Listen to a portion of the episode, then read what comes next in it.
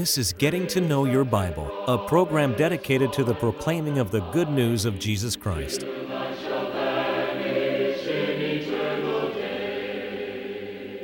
Here's Billy Lambert. Knowledge is a wonderful thing, but I'll be the very first to admit I'm limited. There are lots of things that Billy doesn't know. I'll be honest about it. So sometimes I, when I listen to young people and they talk about technology and they talk about uh, uh, all the things that they do with, with the, uh, the technology today, I, I just feel a little intimidated because my knowledge is very limited. There are lots of things I do not know. Do you realize there are things God doesn't know? Someone says, No, that's impossible because I thought God knew everything. Well, the Bible says He does, but in spite of the, spite of the fact that it says that there are things that, that God knows, that God knows everything, He knows when we do evil, He knows when we do good. God knows us, He sees us at all times. But the fact is, there are just some things God does not know. Now, that's what we're going to be talking about today. That's our theme things God does not know. Please stay tuned as we discuss that very challenging thought. Now, my name is Billy Lambert. I'm the regular speaker on Getting to Know Your Bible. And we're delighted to have all of you watching today, especially those of you who may be watching for the very first time. Thank you for tuning in to watch Getting to Know Your Bible. Now, stay tuned as we talk about things God does not know. Now, we want to offer a free Bible course and we're going to pause for just a moment that you'll learn more about the course and how you can receive the free Bible correspondence course. May God bless you. Stay tuned. To help you in your study of the Bible, we want to send you this Bible correspondence course. This course is non denominational, it's based on the Bible, it's conducted by mail, and it's free. To receive this course, write to Getting to Know Your Bible, P.O. Box 314, Summerdale, Alabama 36580, or call toll free 1 877 711 5214. I'm going to be reading today from the 139th Psalm, beginning in verse 1. O Lord, you have searched me and known me. You know my down sitting my uprising, you understand my thought afar off. You comprehend my path and my lying down, and acquainted with all of my ways. There's not a word of my tongue, O Lord, but, but you understand it altogether. You've hedged me behind and before and laid your hand upon me. Such knowledge is too wonderful for me. It is high, I cannot attain it. Where can I go from your spirit, or where can I flee from your presence? If I ascend into heaven, you are there. If I make my bed in, in hell, behold, you are there. If I take the wings of the morning and dwell in the uttermost parts of the sea, even there your hand shall lead me, and your right hand shall hold me. If I say, Surely the darkness shall fall on me, even the night, shall be light about me. Indeed, their darkness shall not hide from you, but the night shines as the day. The darkness and the light are both alike to you. You know, it seems very strange to suggest that there are some things God does not know, especially in light of God's attributes. Then, from the reading from Psalms 139, we learn that God is an omniscient God. That there isn't anything God does not know. He, he said that He knows our down sitting, my uprising. He understands our thoughts afar off. And then it seems strange to suggest there's some things that God doesn't know when we consider His omnipresent nature. He's ever present. If you ascend up into heaven, He's there. If you make your bed in Sheol, He's there. If you take the wings of the morning and go out into the midst of the sea, God is there. If you think you're going to hide in the darkness, well, that doesn't hide you from God either. You see, there's, God is a great God. And yet, God just doesn't know certain things. For example, God does not know a sin that He does not hate. The fact is, He hates all sin. Uh, Proverbs chapter 6, verses 16 and 19 tell us about some things that God hates. Th- these six things does the Lord hate, yea, seven are an abomination to him. And, and he tells us about those seven sins, those seven abominable sins that God hates. But what is sin? Well, according to 1 John chapter 3 and verse 4, sin is a transgression of the law of God. It's when we violate the law. And sin is also the omission of law. Therefore, to him that knows to do good and doeth it not to him, it is sin in, in short, sin is rebellion against the law of God. And the wages of sin is death, eternal death, or separation from God. God is repulsed by rebellion. And rebellion is when we try to do something in a better way than which go, in, in the way that God has commanded us to do it. There, there, are many examples of that in the Bible, especially the Old Testament, but let me give you one from the Old Testament, from the 10th chapter of Leviticus. There's the story about Nadab and Abihu, priest of God, who were told to offered strange fire on the altar. If you read from the New International Version, it refers to it as unauthorized fire. And indeed, that's exactly what it was. They offered fire that God had not authorized them to use on the altar. There was a specific fire that they were to use, but they decided they'd do it in a way better than God. And as a result of that, they lost their lives. God hates sin, but why does He hate sin so much? If there's a sin that He doesn't hate, why? It's because sin is contrary to the very nature of God. Our God is a holy God. God said, Be holy, for I am holy. And sin is unholiness. It's contrary to the very nature of God Himself, and it separates us from God. God cannot be in the presence of it. And then God hates sin because it enslaves humanity. And there's so many people that are enslaved today to sin. They're in the shackles of sin. Jesus said those who commit sin are the slaves of sin in John chapter 8. But God hates sin because it is the only thing that will keep you from going to heaven one day. And the only thing that will keep you out of hell is the love of Almighty God. God hates sin because sin will scar your soul. David said, My sin is ever before me. And maybe that's the way you feel about something that you did, maybe in the days of your youth, and it's still with you today. You see, those are memories memories of things that we've done. And I suppose that if we were all honest, we would have to say all of us have some of those kinds of memories.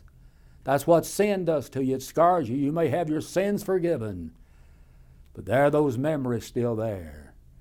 And sin brings so much heartache to this world. The Bible says in Proverbs 13 and verse 15 that the way of the transgressor is hard. Why would we want to choose a way that's called a hard way when we can have a better way? But that's why God hates it because it brings so much heartache and misery and turmoil and confusion into this world. A preacher went to speak at a prison one day, and on the inside of the prison, up above the door, well, those words from the Bible, the way of the transgressor is hard. The preacher said to the warden, Why don't you put that on the outside? So that people on the outside will know the way of the transgressor is hard. He said, No, we don't want the people on the inside to forget that the way of crime and the way of sin, the way of transgressor, is a hard way. See, God hates sin. That's one thing God does not know. He does not know a sin that He doesn't despise, that He doesn't hate. But here's a second thing God doesn't know He doesn't know a sinner that, that He doesn't love. Isn't that a wonderful thought? God commendeth His love toward us in that while we were, listen to Him now, yet sinners, Christ died for us. Romans 5 8. You see, God loved us when we weren't very lovable people. And I know that you know some people that, that are difficult, difficult for you to love. If you think that they are difficult for you to love, think how hard it is for God to love them. But in spite of their unlovable quality, God still loves all sinners, regardless of who they are. God hates our sin. God hates murder. But God still loves the murderer. God hates lying. He despises lying. Satan was the original liar. And there's so much lying done today, especially in the field of politics. And sometimes there are even preachers that are not as truthful with the Word of God as they ought to be. But God hates that. But God loves the liar. God hates uh, adultery. He hates uh, uh, fornication. God hates uh, uh, sodomy. But God loves the person that's guilty of that. God loves all sinners, but He hates their sin. And we can shake our fist in the face of God and we may say, God, I hate you. I can't stand you, God. And I'm not going to bend my will to your will, God.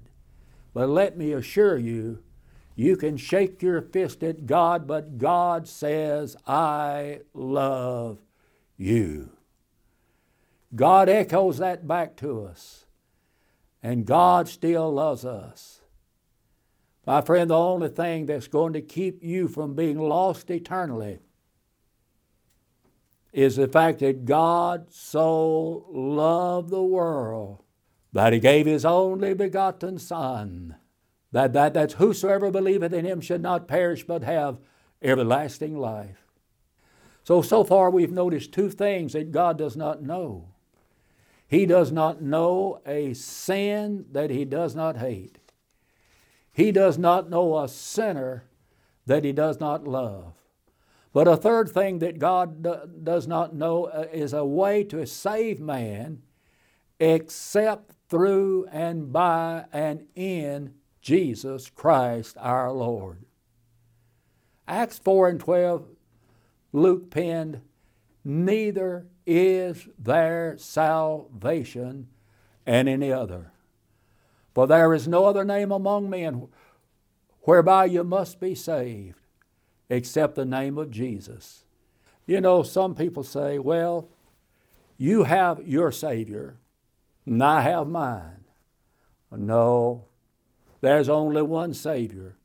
1 John 4 14 says that God sent Jesus into the world. Why? So that Jesus might become the Savior of the world.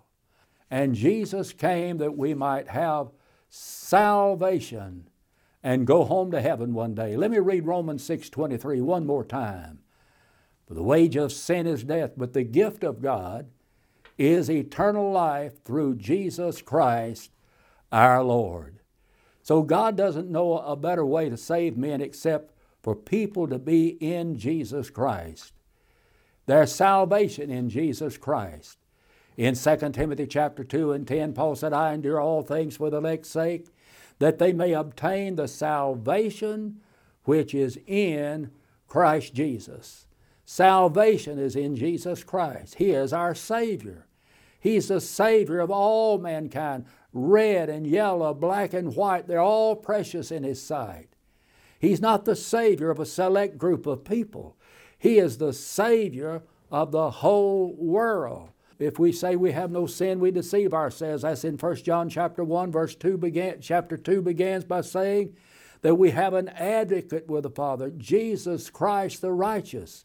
He's a propitiation for our sins, and not for ours only, but also for the sins of the whole world. He, he, he died to save people like Vladimir Putin. He, he died to save people like Saddam Hussein, like Hitler.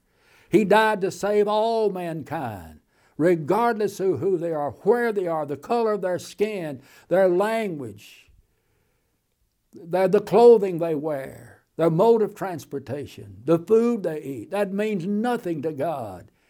God sees us as souls that need Jesus Christ, His blessed, blessed Son. And to be in Jesus Christ, we, are, we, we, we, we have salvation. In Jesus Christ, we're not a condemned people.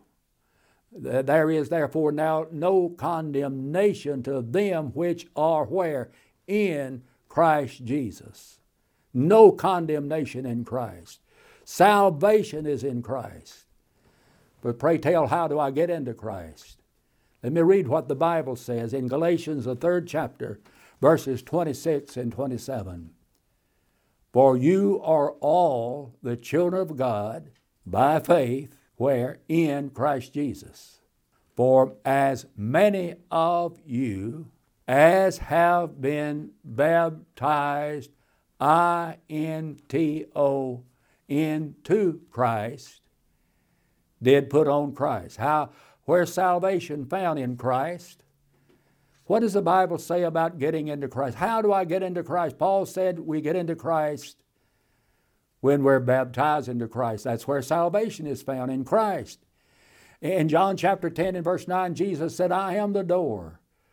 By me, if any man enter in, he shall be saved, and shall go in and out and shall find pasture. I enter that door, I get into Jesus Christ as a believer. We're children of God by faith in Christ. And as many as are baptized into Christ did put on Christ. You see, in Mark 16 16, Christ said that those, number one, who believe, number two, are baptized, shall be saved, number three. That's not very difficult, isn't it? He that believeth and is baptized shall be saved. He that believeth not shall be condemned. I've had people to say to me, Brother Lambert, it doesn't say he that believeth not and is not baptized shall be condemned. No. And they think that because Jesus did not condemn people by not being baptized, that, that, that means that baptism is not essential. Well, that's, that's just a misunderstanding. Because you see, in that passage, there are two conditions of salvation faith in Christ being baptized into Christ. One condition of condemnation, and that's just to be an unbeliever. It would have been redundant for Jesus to, to have said, He that believeth not and is not baptized shall be condemned. Because in fact, Jesus taught in John the third chapter, we are condemned at the very point of our unbelief. Unbelief is all that's essential for a person to be lost eternally to fail to be a believer in the Lord Jesus, an obedient believer in the Lord Jesus Christ. God doesn't know a better way to save us except through the Lord Jesus Christ. And when we're baptized into Christ, we are baptized into the body of Christ. Well, by one Spirit, we're all baptized. Uh, uh we're all baptized into one body. 1 Corinthians chapter 12 and verse 13. And that one body according to Paul in Ephesians 1, verses 22 23, is the church. So the same thing that saves your soul will put you in the church, add you to the church. Actually, the Bible says the Lord adds to the church daily those that are being saved, Acts 2.47. Ephesians 5.23 says Christ is the Savior of the body. So He saves people, and they are His body. They're translated out of the kingdom of darkness are they're delivered rather from the kingdom of darkness, translated into the kingdom of God's dear Son, Colossians 1 and verse 13. So we go from being a slave of the devil to being a servant of Jesus Christ. How? By believing on Christ, repenting of our sins, confessing our faith, by being baptized into Christ. God just doesn't know another way to save the world except through Jesus. Listen to what Jesus said. This is found in your Bible in John 14, verse 6. I am the way, the truth, and the life. No man cometh unto the Father but by me. Without Jesus, there's no going. Without Jesus, there's no going, no, no knowing. Without Jesus, there's no living. He is the way, He is the truth, He is the life. You need Jesus in your life. You need to come to the foot of the cross because that's where salvation is found. If you are, have never been as a believer in Jesus Christ, as a penitent believer in Jesus Christ, as a person willing to confess Jesus before the whole world, if you've never been baptized into Christ, and I know people like that, good, good people, but you've never submitted to water baptism for the remission of your sins, I'm not asking you to do it because I say so. What I say means absolutely nothing. I'm trying to tell you what God says. That means everything, doesn't it? And our Lord said, He that believeth and is baptized shall be saved. God just doesn't know another way. But let me tell you another thing God doesn't know. He doesn't know an excuse He's going to accept. We read about a lot of excuses in the 14th chapter of Luke's Gospel. There was a man put a supper and he started inviting people. And the Bible says that they started giving excuses why one man says, Well, I've married a wife, I can't come. Man said, "I've bought five yoke of oxen, I can't come. Another man said, I bought a field, I can't come. I want you to think about it. Here's a man bought a five yoke of oxen, he's got to go see them. What man would buy five yoke of oxen without going and looking at those yoke of oxen first? It's just an excuse. And a man says, I've got I bought a field of land, I've got to go see it. What man would buy a piece of land without going to see what he's getting before he purchases that land? And what young man that's just gotten married, a newly married couple, doesn't need a free meal? You see, all those were simply excuses. One preacher entitled this The Realtor, the Farmer, and the Henpecked Husband. Well, excuses. Someone said that excuse is nothing more the skin of a reason stuffed with a lie. Imagine the judgment day. We're standing before God Almighty on the judgment day. And, and we're giving excuses. Men are trying to explain the reason they didn't give their lives to Christ. One says, Well, Lord, I would have become a Christian and I would have been one of your followers. I would have been a disciple of you, Lord. But I was just afraid. I was just afraid. Jesus would have to say to that person, I know what it is to be afraid. I, I, I had fear in my heart in the Garden of Gethsemane and at the end of the cross, there was fear. I know what it is to be afraid. Uh, another might say the reason I never became a Christian is because there are hypocrites in the church. Now, a hypocrite is a play actor, it's a person that pretends. And I'm not going to deny that there might not be people in the church that are like that. But why would you want to be hiding behind a pretender? To hide behind someone like that, you've got to be smaller than they are. And I'm like John Harris, a black evangelist in, in Tennessee, who said if Noah could get along with a skunk in the ark, he thought he could live with a skunk in the church. You see, all of that is his excuse. But all of my preaching life, I've been having people tell me, well, I would, but so and so in the church, they don't live right. Another might tell, they'll have to say it to the Lord on the judgment day, Lord, I would, but I'd just been all alone. I'd been the only person in my family that was a Christian.